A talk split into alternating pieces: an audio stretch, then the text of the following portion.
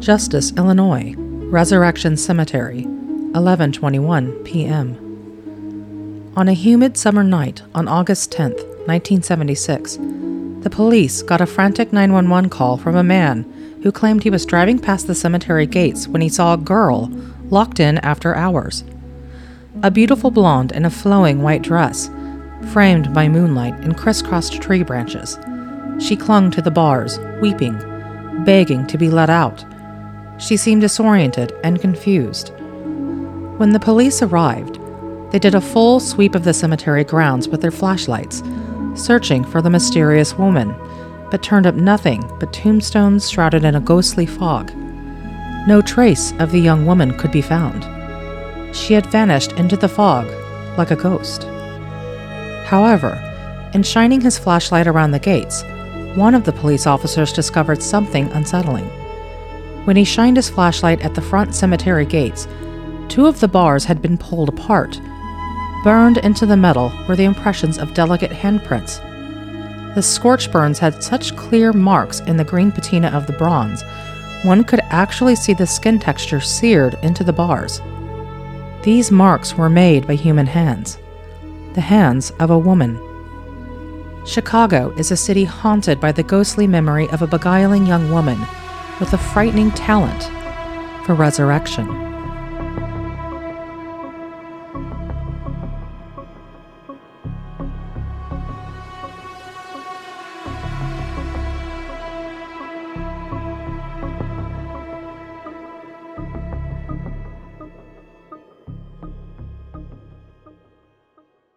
Spooky?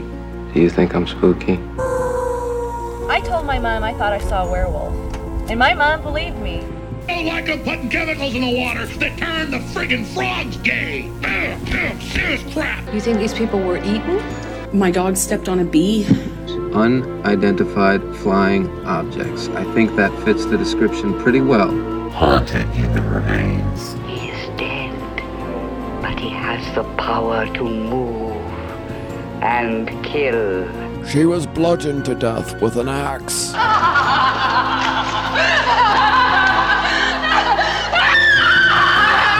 A giant, hairy creature, part ape, part man. When I stand on the mountain and I say, do it, it gets done.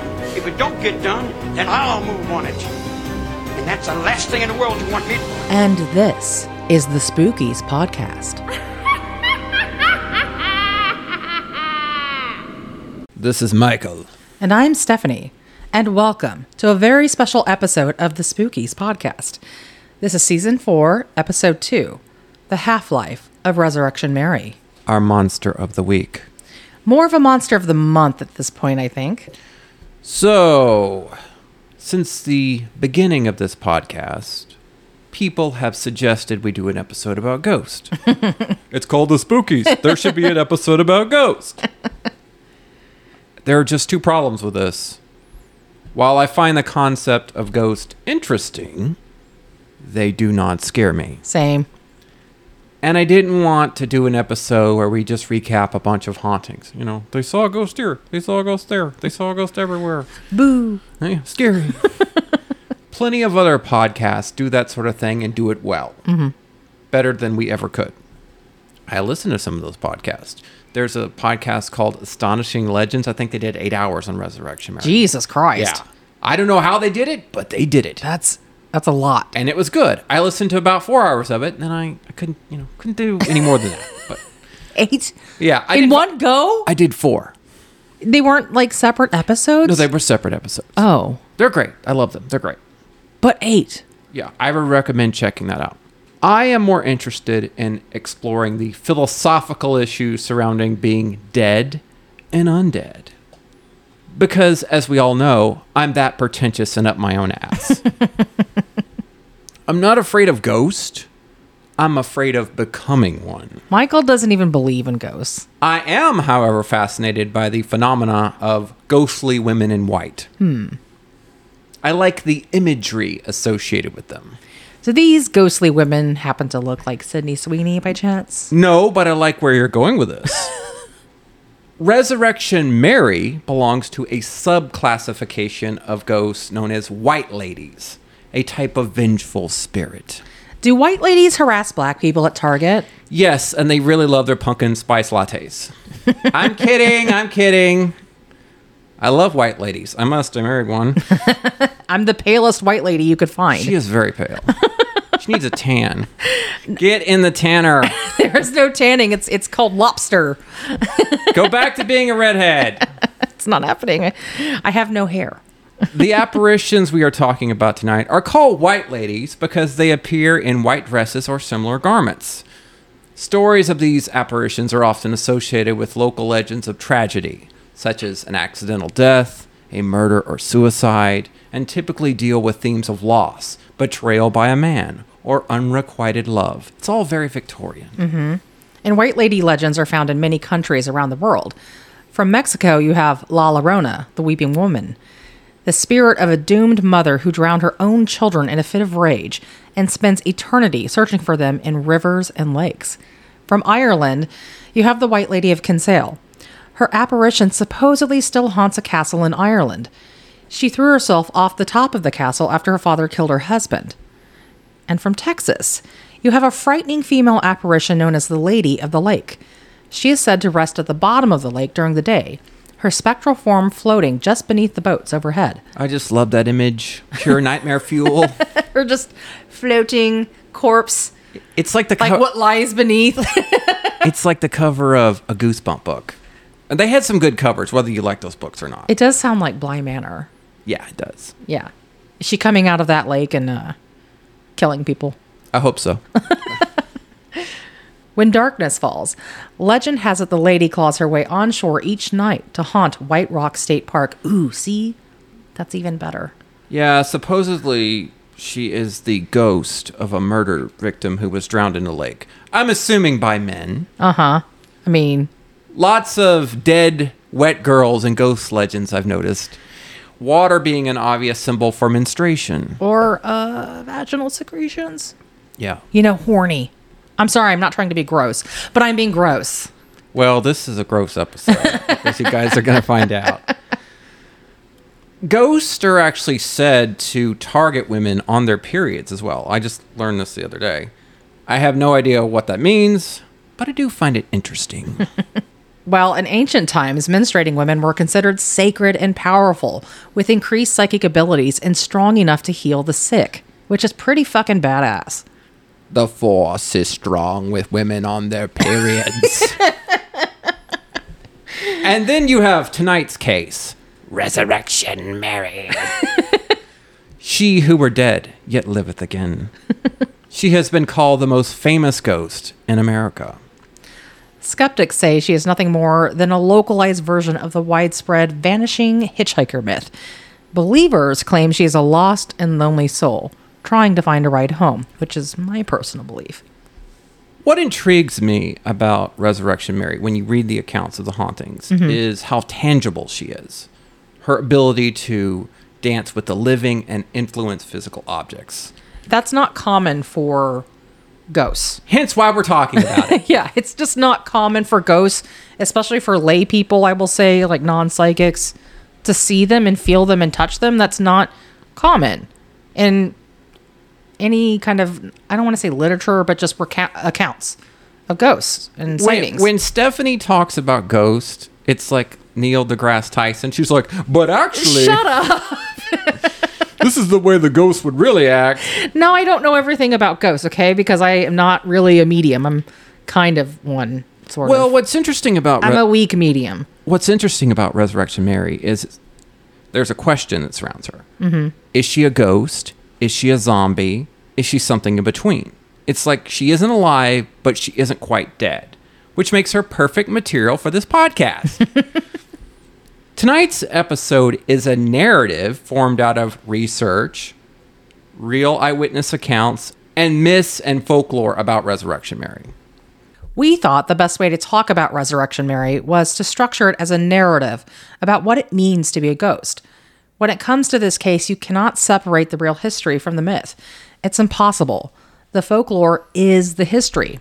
Stephanie and I um, wrote this episode together, and I'm going to let her do the narration. We want to use the legend of Resurrection Mary to tell a scary story about loneliness.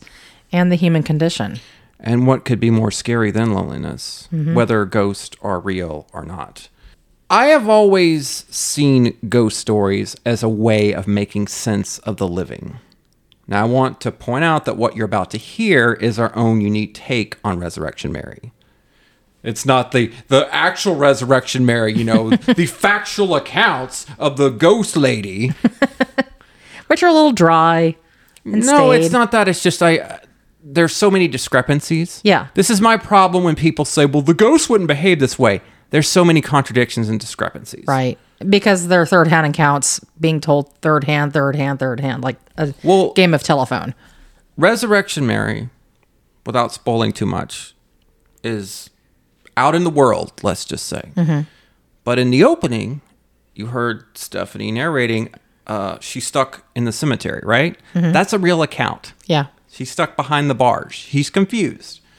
Um, look, we shamelessly use a framing device from a very beloved graphic novel, movie slash TV show for this episode. I won't spoil it, but when you hear the music, you will probably go, "Oh, I cannot believe they're doing this." well, guess what? We are doing this. We wanted to put our own stamp on the legend using both real history and our own imaginations. And Stephanie is going to tell you a story, and that's it. when the narrative reaches its conclusion, this episode of the pod is over. It's a ghost story. Mhm. We will let you decide what we are trying to say about life and death. You are free to agree or disagree with our conclusions. I do want to issue a trigger warning. This story contains a brief mention of suicide and has some disturbing sexual content. Nothing too graphic. Um, we don't really show anybody getting raped or anything like that. Um, it's more implied than anything. We talk about some really nasty people. Yeah. But what this story does have is some really disgusting body horror. We fully embrace that. There are images in here that will hopefully linger in the mind long after you've listened to it. If I've done my job, if we have done our job, Mhm. you will remember this episode. Horror stories, at least in our view, should always feel uncomfortable, transgressive. Mhm. This is the half life of Resurrection Mary.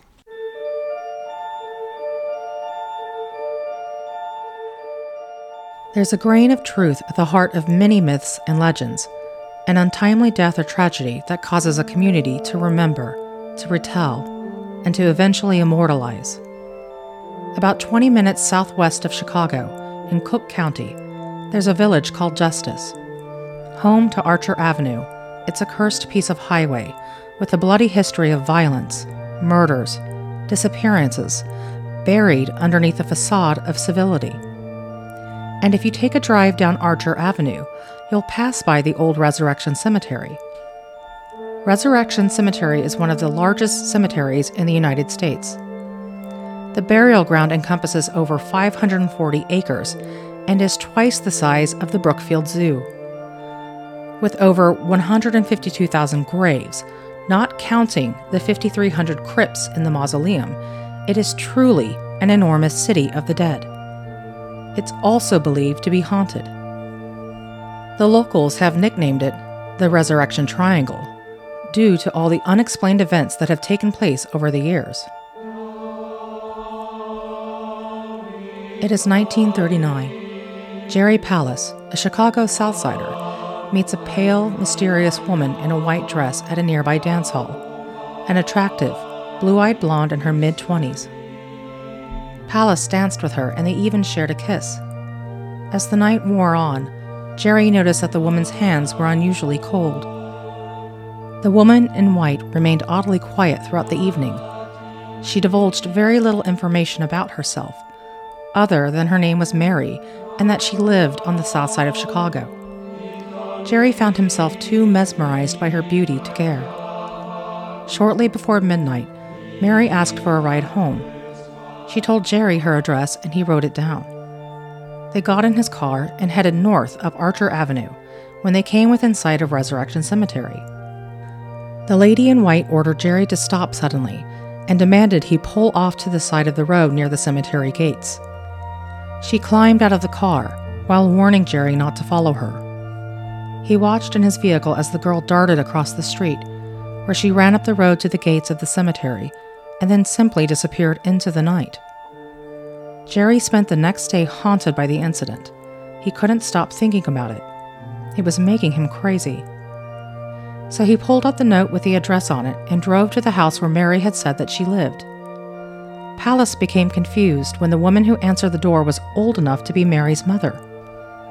When Jerry asked if he could see her daughter, she told him something that chilled him to the bone. Mary had been dead for years. She even took him inside and showed him a photograph of her daughter. Jerry Palus claimed the girl in the photo looked identical to the mysterious woman he met at the dance hall. Mary's mother added one final detail that deeply unsettled Jerry. Her daughter had been buried in Resurrection Cemetery. Jerry, who had once worked at a funeral home for a while, realized why Mary felt so cold to the touch. It was the touch of a corpse. And that's how the woman in white came to be known as Resurrection Mary.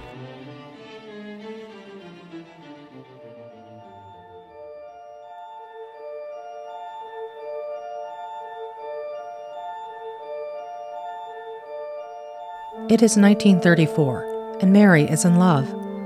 She is a beautiful blonde woman in her early 20s. She is at a dance with her fiance at the O. Henry Ballroom, located on Archer Avenue in Willow Springs, Illinois. Mary catches her fiance kissing a teenage girl. She accuses him of chasing jailbait and breaks off her engagement by throwing the ring at him. Scorned by her lover, Mary storms out and started walking home alone in the dark where she is struck and killed by a hit and run motorist and left to die in the cold on the side of the road. Her murderer, never identified, or brought to justice.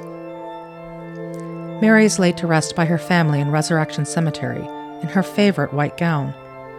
But death was not the end for Mary. Her story had only just begun. Because if you put Resurrection Mary in a coffin, she won't stay buried for long. Night had fallen on the cemetery, and a storm had arrived with a vengeance. Sheets of wind-blown rain strobed with lightning. A bolt of lightning strikes Mary's grave, causing a writhing mass of maggots to erupt out of the soil. The corpse worms generating a putrefied, heavily decayed being that screamed in painful agony, the agony of a human soul being resurrected. The maggots slowly coalesce into the shape of a naked young woman who shambles to life. Mary violently reborn into this world as a thing that should not be. A few days later, witnesses began seeing a beautiful hitchhiker haunting stretches of road near Resurrection Cemetery. She only comes out at night, when the world is dark and the veil is thin. It is said she is so beautiful, men cannot resist offering her a ride. For nearly a century, dozens of men have come forward with eerily similar stories. Time and time again, they encounter a mysterious woman in a white dress at dance halls around Chicago's South Side. They are captivated by her immediately and ask her to dance. She is described as cold, both physically and emotionally. Her skin a lifeless, snowy white. She does not blink, does not eat, just holds a feral stare with intense eyes. A fly lands on her neck, crawling up over her face and eyeball, without her reacting to it. As the witching hour approaches, she asks for a ride home, giving vague directions to her escorts to drive north along Archer Avenue. Her night always begins the same way, playing out with minor variations. However, it more or less ends the same. Once they pass by Resurrection Cemetery, Mary screams at her dates to stop the car. So they pull over, and the ghostly woman tells the drivers, Where I am going, you cannot follow. She then climbs out of the vehicle and takes off towards the cemetery gates, dematerializing before she ever makes it. Mary relives the trauma of her own death every night, only to be resurrected again and again a type of residual haunting in which the restless spirit reenacts, over and over, the events of the moment they died. Mary always knows what's going to happen, because nothing ever changes. all she had were time. Years, decades, centuries, eons. Lengths of time so vast that they are unfathomable for humans to try and comprehend. Mary's soul did not experience time as we do. Her entire perception of time had become nonlinear. One day she saw someone being burned alive. They were phasing in and out of our reality. Mary closed her eyes and screamed. She smelled smoke and the nauseating aroma of burning human flesh. When she reopened her eyes, she found herself in a field. It is October 8, 1871. Mary sees a great fire as Victorian Chicago burns to the ground. In the chaos, a young couple shared one last kiss. Dying in each other's arms, with a kiss that'll last forever. Their charred bodies fused together by extreme heat of the horrid conflagration. One third of the entire city destroyed on that terrible day. There is a fringe theory that hauntings are windows through time. What we call ghosts are actually living people untethered from the collectively shared timeline. We are all puppets. Mary was a puppet who just happened to see the strings. Her ghost would never have a career, fall in love, or get married.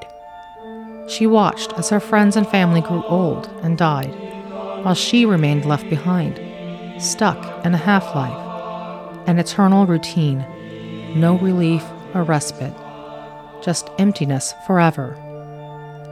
Because, as it turns out, being a ghost is boring, excruciatingly so. Mary's lost and lonely soul cursed to wander the void between two worlds.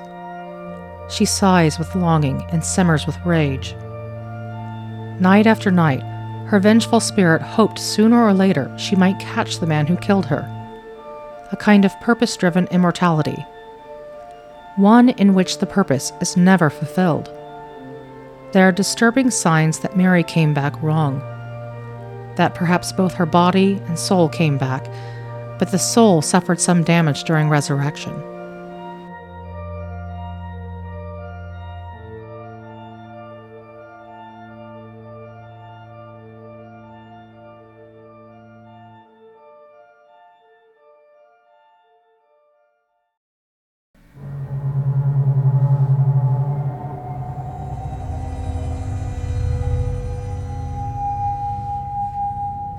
It is July 20th, 1969, and mankind has landed on the moon.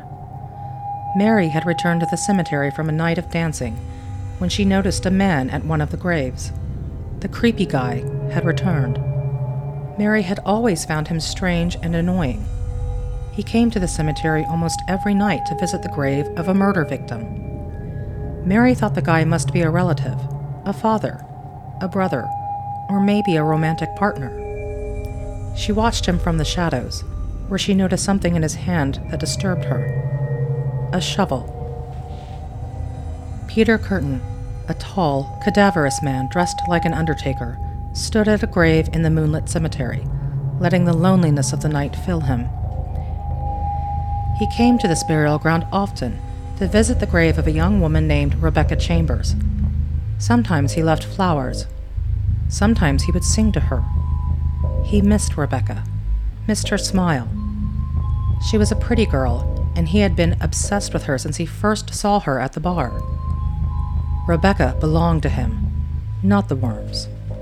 Even death couldn't take her away from him.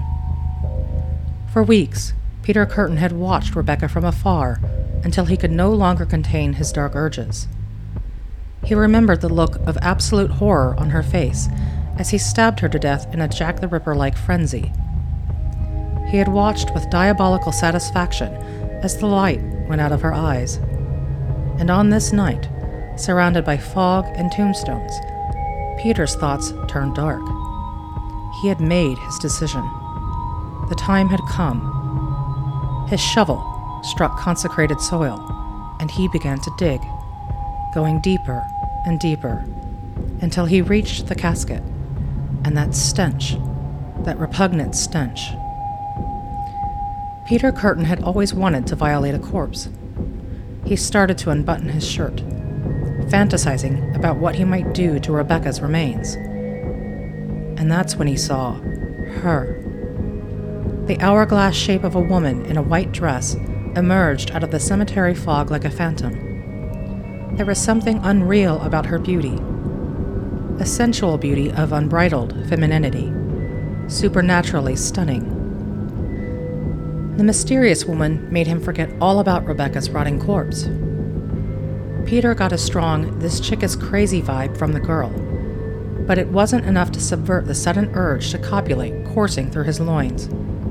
The leggy blonde approached Peter. She gazed at him, her eerie blue eyes piercing. Put down your shovel and leave this place at once, Mary demanded with a look of disgust. Peter ignored her. He stripped off all his clothes it was freezing, but he did not care. He would take her right here, right now, in the cemetery. If she resisted, he'd force himself upon her.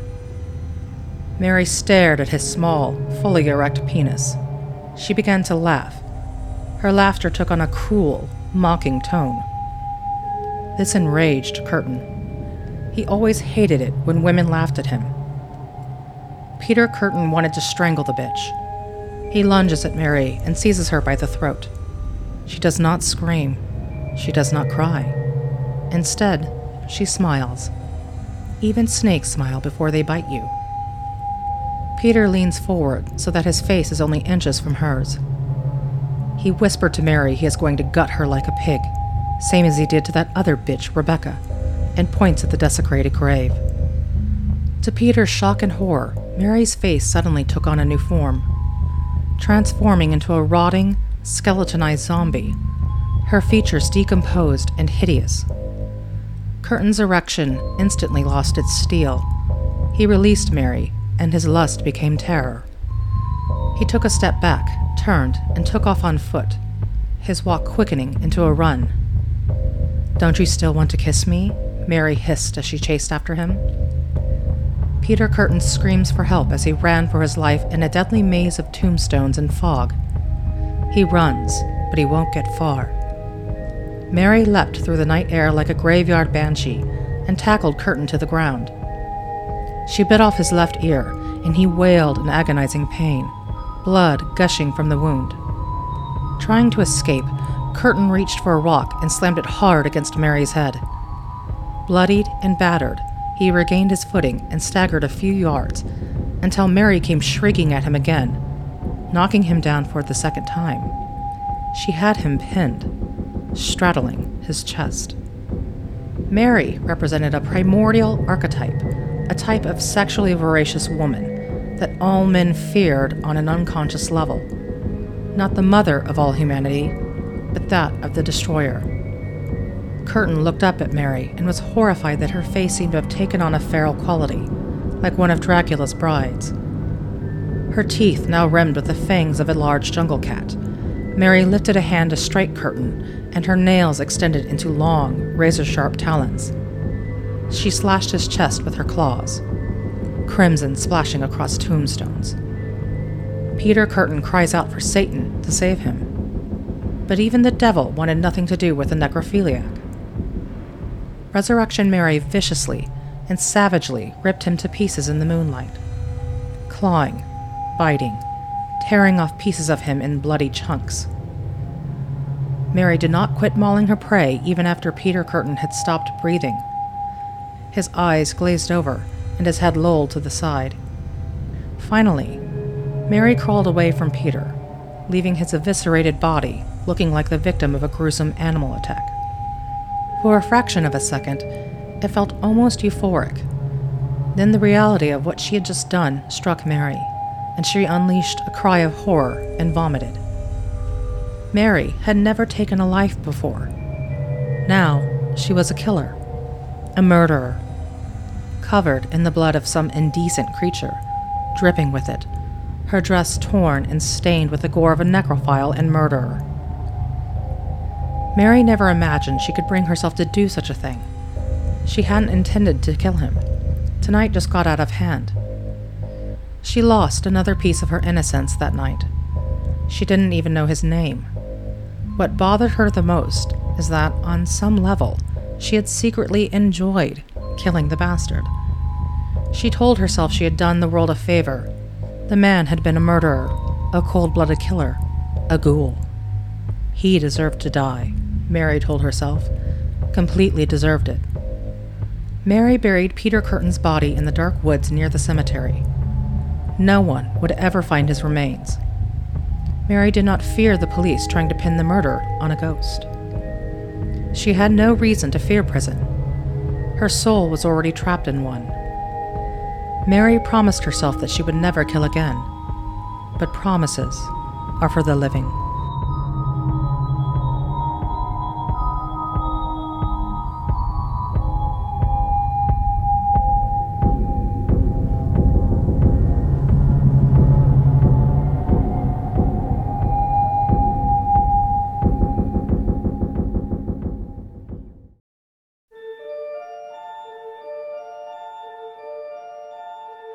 It is October 4th, 1977.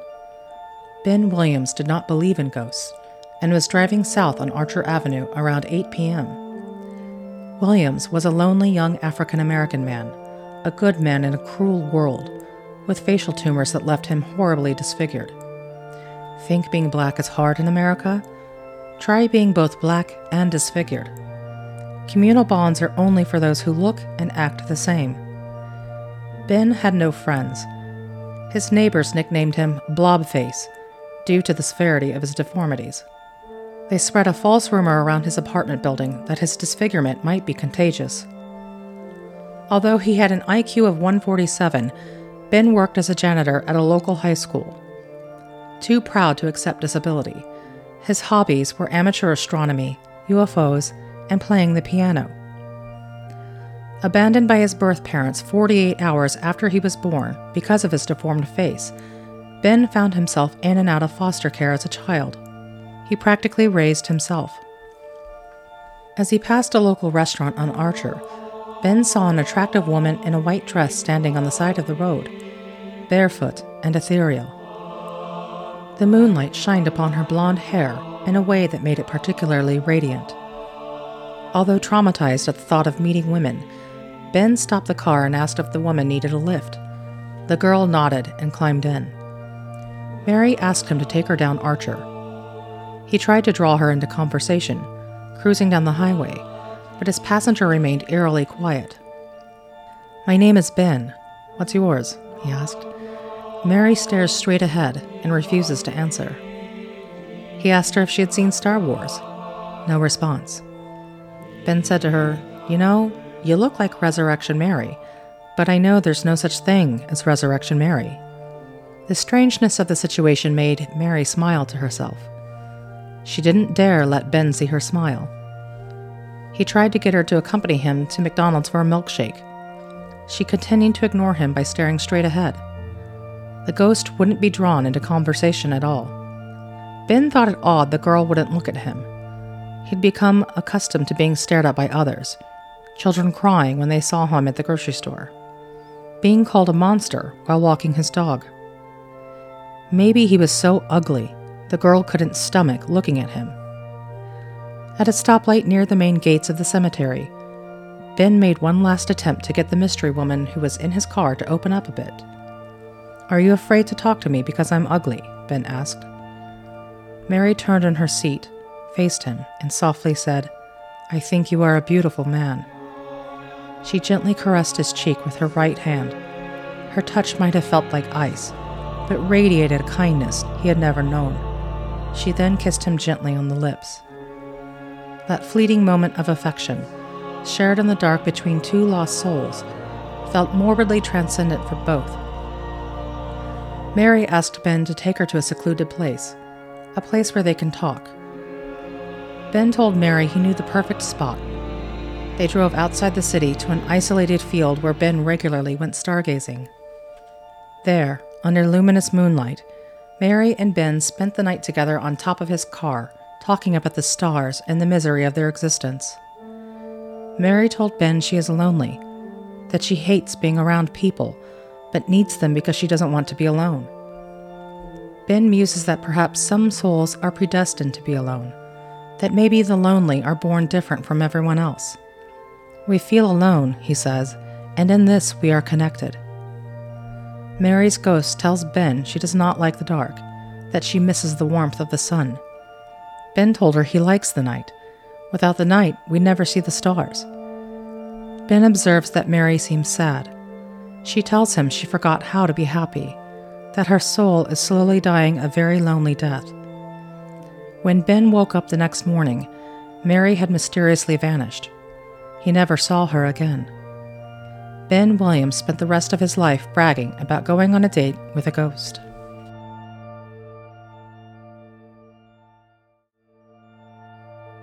It is Christmas night, 1985, and the cemetery is a gothic wonderland of snow. Loneliness wrapped around Mary like a death shroud. She wanted to scream and break things. She thought of Jerry and wondered whatever happened to him. Did he get married? Have children? She found herself dwelling on that night they met, wishing she had never gotten out of the car. Her apparition roamed the cemetery, trying to find her parents' graves, but she couldn't remember their names. The faces of the living eventually all started to blur together.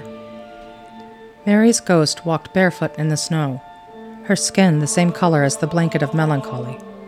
She left no footprints. The cold did not bother her. She felt nothing. She stopped when she came across the graves of a mother and a baby who died together during childbirth in 1954 Helen Brzezinski and her son, Thomas. Someone had left a card, a teddy bear, and flowers at the grave, a shrine of grief. Mary picks up the card and examines it. Winnie the Pooh and Tigger are on the front. The card reads, Gone from our sight, but never from our hearts. She places it back on the grave. The dead flowers are frozen solid. Mary kneels down, removes one of the petals, and studies it with a hint of longing, wishing she were among the living, wishing her womb still had the power to create life. Mary's eyes are drawn to a folded blanket hanging off the headstone. Mary took the blanket, unfolded the cloth fabric, and draped it over the grave of the stillborn child as if she were his mother, tucking him into bed. I'm sorry this happened to you, Mary whispered to the dead. She looked around at endless rows of graves half buried in snow. Mary had grown tired of this world, tired of existing without purpose or meaning, tired of the goddamned cemetery. She wanted to leave this hell and never return. She waited for things to change waited for something to happen, something that will make sense of it all, some kind of closure. Mary could feel herself slipping away, transforming into something monstrous.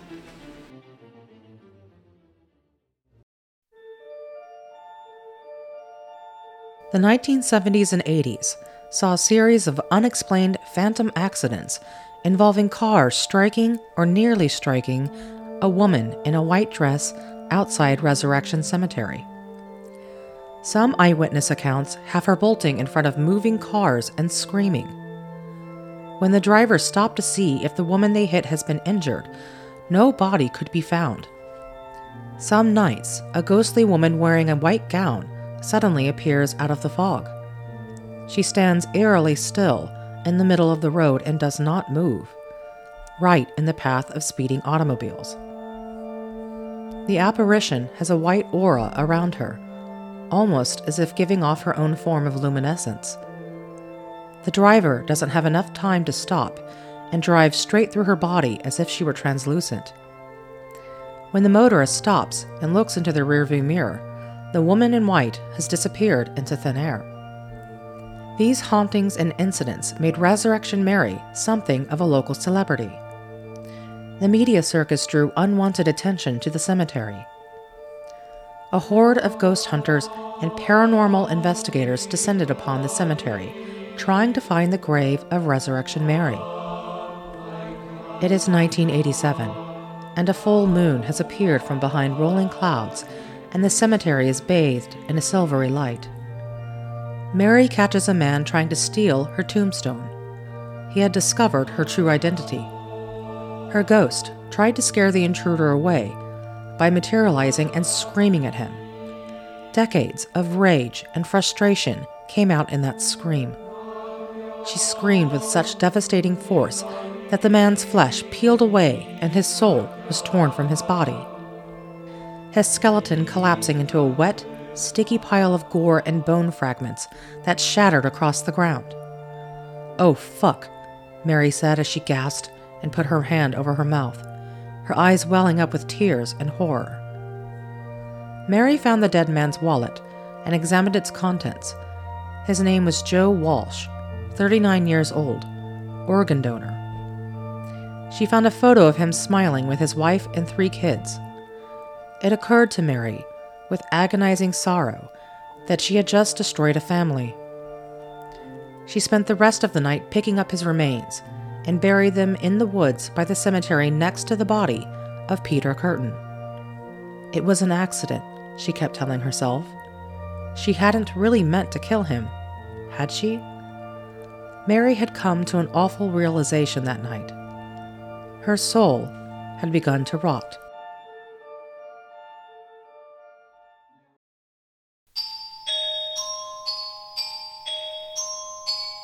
It is December 31st, 1989. An older man named Patrick O'Sullivan picked up a blonde in a white dress near Resurrection Cemetery at sundown. She is beautiful, with that same otherworldly ethereal quality. She asked to be dropped off at a local dance hall. Patrick thought the girl was a sex worker. There was something inherently unpleasant about Patrick that Mary did not like. Unbeknownst to her, he was out on parole after having served five years for raping a 16 year old girl. O'Sullivan liked to pick up teenage runaways, take them back to his house, chain them up in the basement, and watch them slowly starve to death. He tortured them with pruning shears and burned them with cigarettes. Mary gave Patrick the silent treatment, and under her perfume, he smelled something putrescent, something rotten. A fly landed on her face and crawled across her open eye. Her eyes were so blue, pale, incendiary blue. They drove for a few miles, and Patrick put his hand on Mary's thigh, her skin clammy and cold to the touch. He did not care. He continued fondling her leg. Mary gave him a look. She had that feral, yet beautiful stare in her eyes again. Patrick moves his hand up her leg. Mary asks him to stop. She slaps his hand away and warns him not to touch her. He ignored her warning. His hands drifted upward towards her crotch. Mary has had enough. She faces the passenger side window, lifts her right hand, and her nails extend into talons. In one swift motion, she turned towards Patrick, stabbing him in the groin with her claws, impaling his testicles. Patrick screams in terrible pain, a pain like no other. There's blood everywhere. Mary yanked at the steering wheel, causing the car to slam head on into a concrete wall at over 90 miles per hour. When police arrived minutes later, they found Patrick O'Sullivan's body still strapped to the driver's seat in the twisted wreckage. His head, however, was no longer attached to it. Police located Patrick's head almost 50 feet away from the crash. The severed head bisected in two, sort of cleaved, and then smashed into hamburger. Police were shocked to discover the steering wheel missing from the car.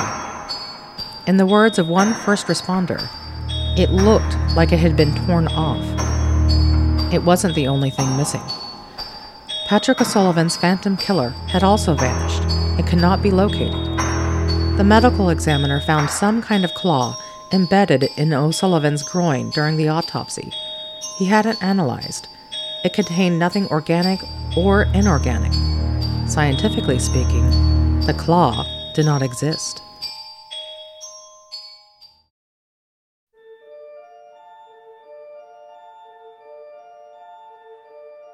Sightings of Mary trailed off in the 1990s and early aughts, and when she did reappear, her behavior became more erratic and incoherent, further signs of her crippling loneliness.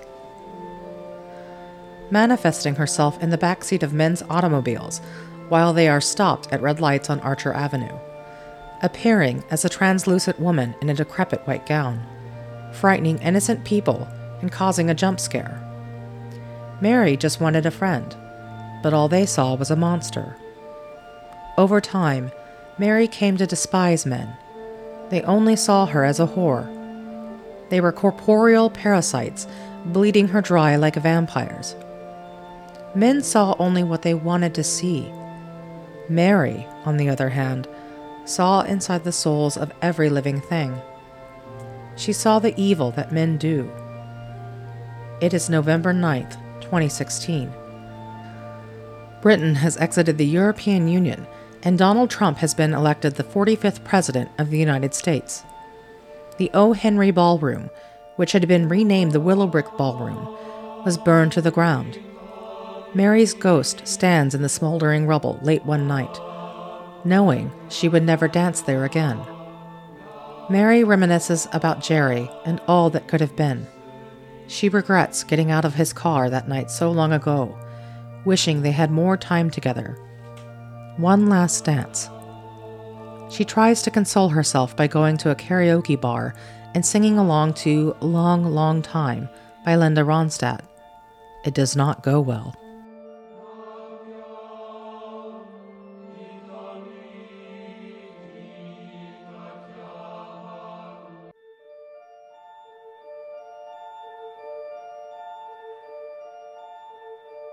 It is August 3rd, 2020, and nightfall brings evil things.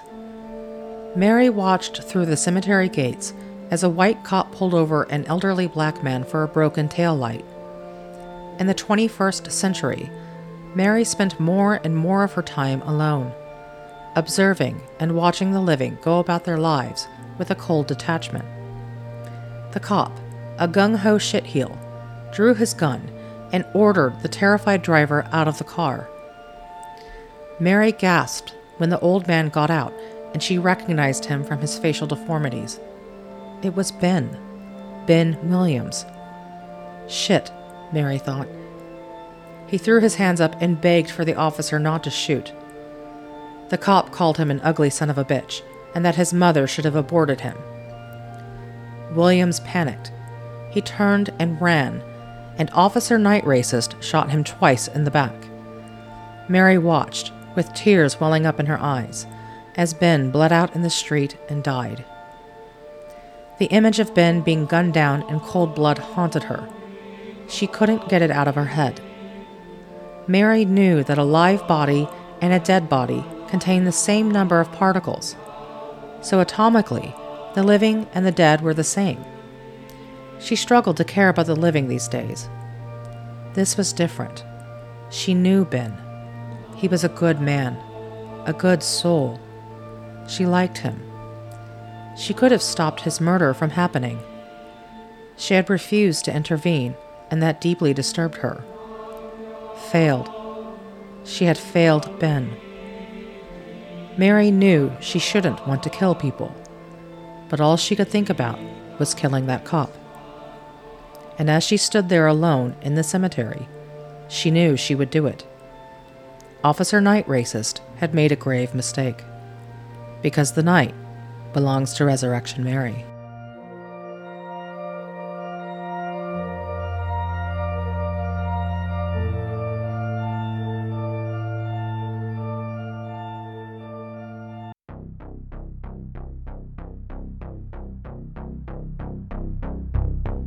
It is October 31st, 2020, Halloween.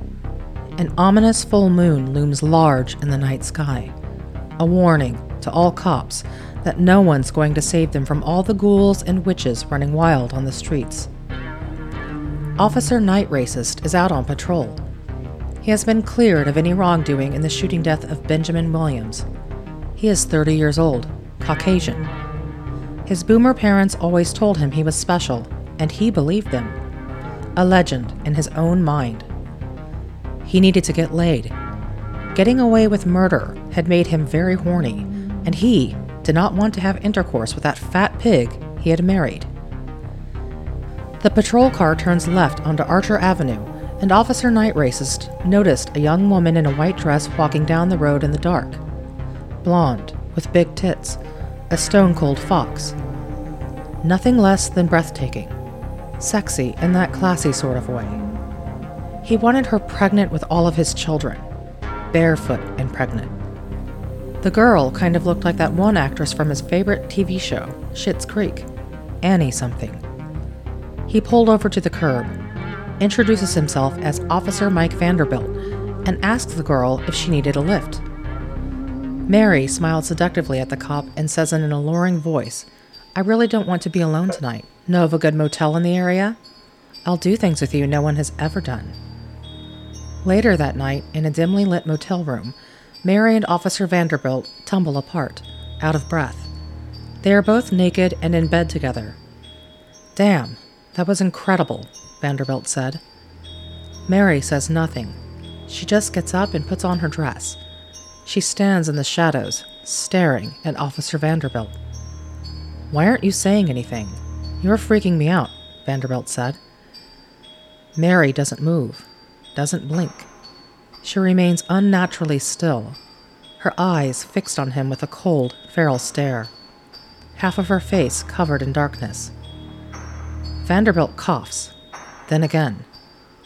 Alternating between coughs and gagging, something is wrong. He cannot stop coughing. His lungs are on fire. What the hell did you do to me? Vanderbilt snarled. His voice reached a new level of shrillness with each word. You hear me? Answer me, bitch. Mary says nothing. She does not move. She stands there like a corpse, lifeless, watching him, her face expressionless. Vanderbilt begins to disturbingly twitch in the bed, a racking series of violent convulsions as he felt things crawling around inside his groin. Officer Vanderbilt began vomiting up a disgusting mixture of dark blood, maggots, and entrails.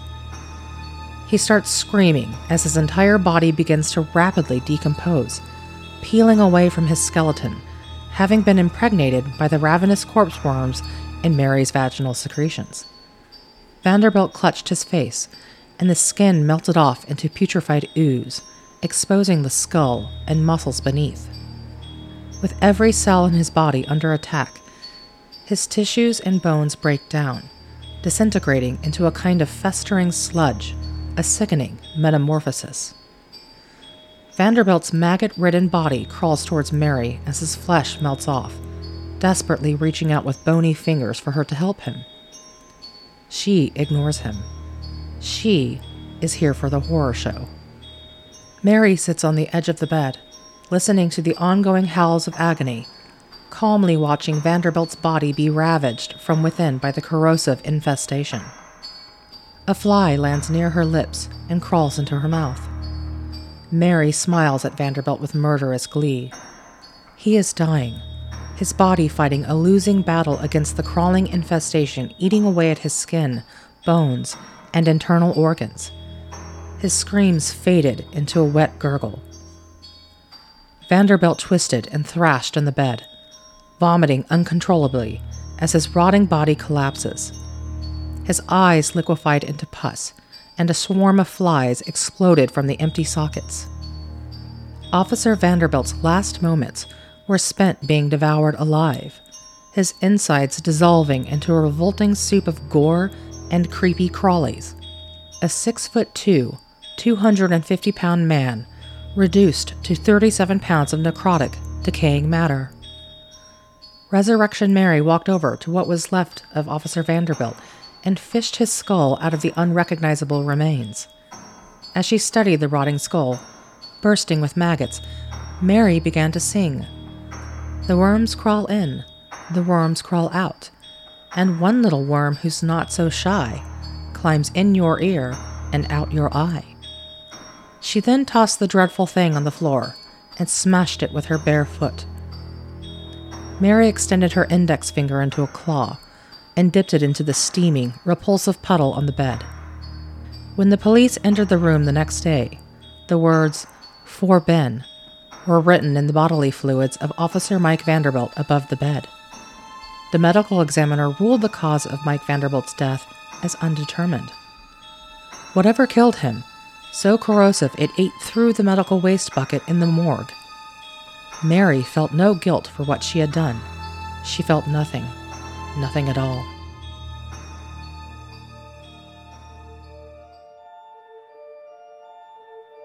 It is April 29th, 2025, and Mary no longer believed in God.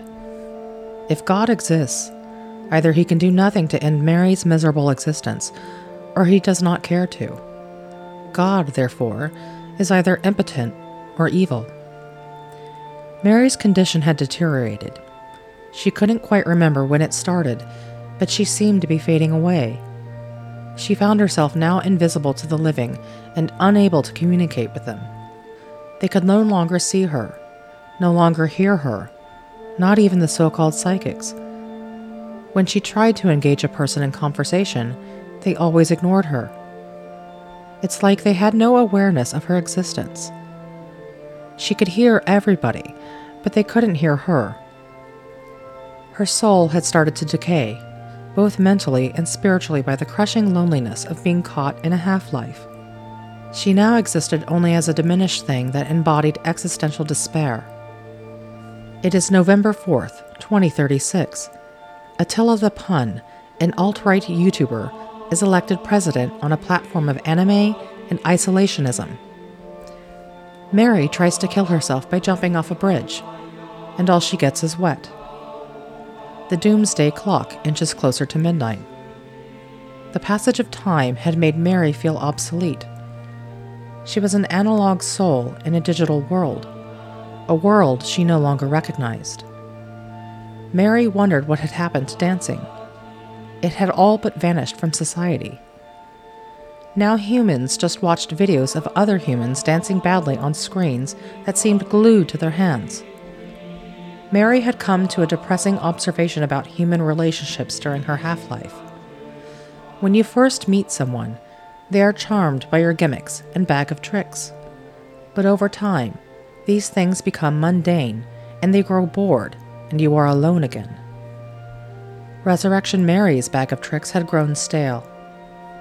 Americans no longer believed in ghosts, or UFOs, or Bigfoot. What they did believe in were conspiracy theories and demons. The internet had convinced them devils were around every corner coming for their children. It is August 25th, 2050, and humanity is at a crossroads. The world is rapidly approaching a precipice of dangerous instability. The dominant political ideology is right wing populism. The global economy has collapsed. Money now concentrated in a shrinking upper class. The internet has completely eroded social cohesion. Resurrection Mary tried to scare the shit out of everyone she encountered. Nothing worked. No one had even noticed. They were too lost in the grotesque fantasy of social media to care. The internet had become the reality. The only way Mary could get a reaction out of others is if she broke their phones, which only made them go and buy another one. The more isolated people became from one another, the more dependent they were on their phones, always sitting alone in the dark, staring at a glowing screen. Their intellects weakened by conspiracy theory brain rot. Eventually, the technology progressed to where humans merged entirely with the digital realm and were permanently online. The phones were no longer needed. Mary finally gave up. She became so lonely, she started having conversations with herself. She would stare at her reflection and talk to it like they were her friend. It was pretty damn depressing, and Mary could not remember having ever felt so alone and abandoned. They didn't even know she existed. She herself had started to doubt whether or not she existed anymore. She felt totally cut off from the world. This was bottom, Mary thought. This was hell. There was no way things could get worse than this. But of course, she was wrong. It is June 19th, 2074, and Mary sees fire in the night. She hears screaming and the sound of a blaring siren the sound of the end of the civilized world. One moment there's peace, and the next moment there's war. Somehow, Mary always sensed it all ended in fire. Mary had a front row seat to the end of history. A developer has built a high rise on top of Resurrection Cemetery. The contractors didn't bother relocating the graves. Her ghost stood on the roof watching as the bombs detonated. A flash, a boom, then a sustained roar. Out of the darkness emerged a towering wall of flame, thousands of feet high, obliterating everything in its path. Humans, animals, life as we know it, all vaporized to dust in the global annihilation of nuclear holocaust. Those that died when the bombs dropped were the fortunate ones. The rest of life on Earth gradually froze and starved to death. Mary watched the mushroom cloud rushing towards her, and in that moment, she realized she didn't want to die. Her body had never accepted her death, and her mind remained in the past. She had hoped someday she might wake up from this nightmare, that it was all a terrible dream. She closed her eyes and screamed. Mary suddenly had a falling sensation, slipping away towards a tunnel of light. Everything faded to black. And then there was only the void. There, in the lonely dark, Mary's ghost had a vision of herself dancing in Resurrection Cemetery, spiraling across time and space with each step. It is 40,000 BCE. The course of human evolution is changed forever when the peaceful and intelligent Neanderthals are driven to extinction by a more violent and savage species, Homo sapiens. It is July 20th, 1942. A mysterious man calling himself the Count of St. Germain meets with Dr. Robert Oppenheimer at Bohemian Grove. He warns him not to join the Manhattan Project. Oppenheimer ignores his advice. It is 13,400 BCE. The lost city of Atlantis sinks into the ocean following the invention of social media, a creation that led to the fall of many civilizations on countless worlds. Eventually, Mary's ghost witnessed the event that inevitably led to her own murder the invention of the wheel in the 4th millennium BC in ancient Mesopotamia. Mary saw herself dying alone in the cold after being struck by a car. She watched herself die again and again and again. This went on and on and on for what seemed like an incomprehensible amount of time. After eons of loneliness, she finally understood that it wasn't the car that killed her. She had died angry of a broken heart.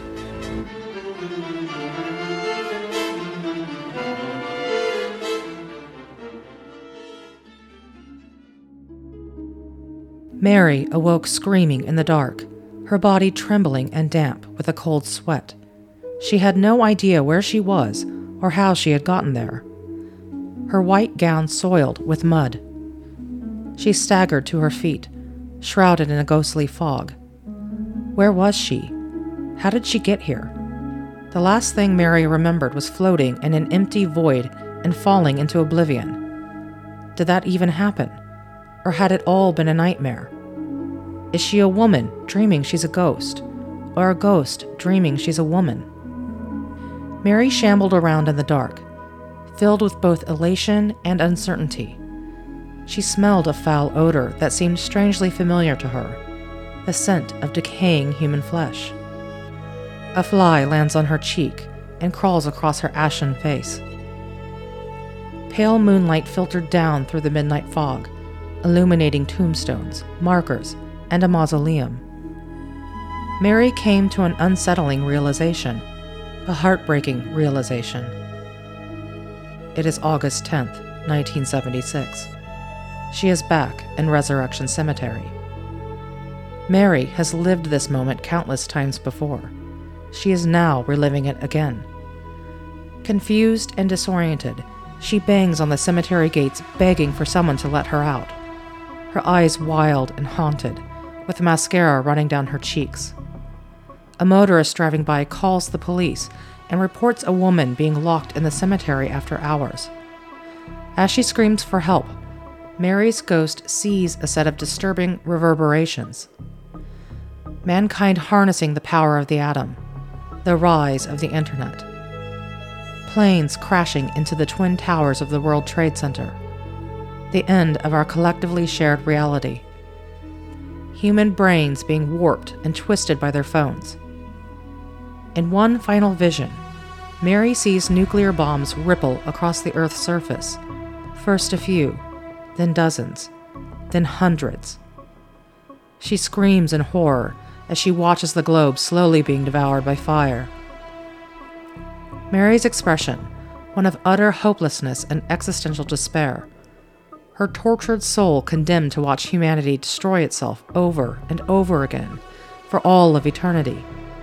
She cannot live. She cannot die. There is no escape. The arc of history, a runaway train to hell, and she, its doomed, unwilling passenger. Mary can hear the train coming. Loud, unrelenting, inevitable. Her consciousness caught in a seemingly endless loop of time and aware of everything that is happening and going to happen, while everyone else does not.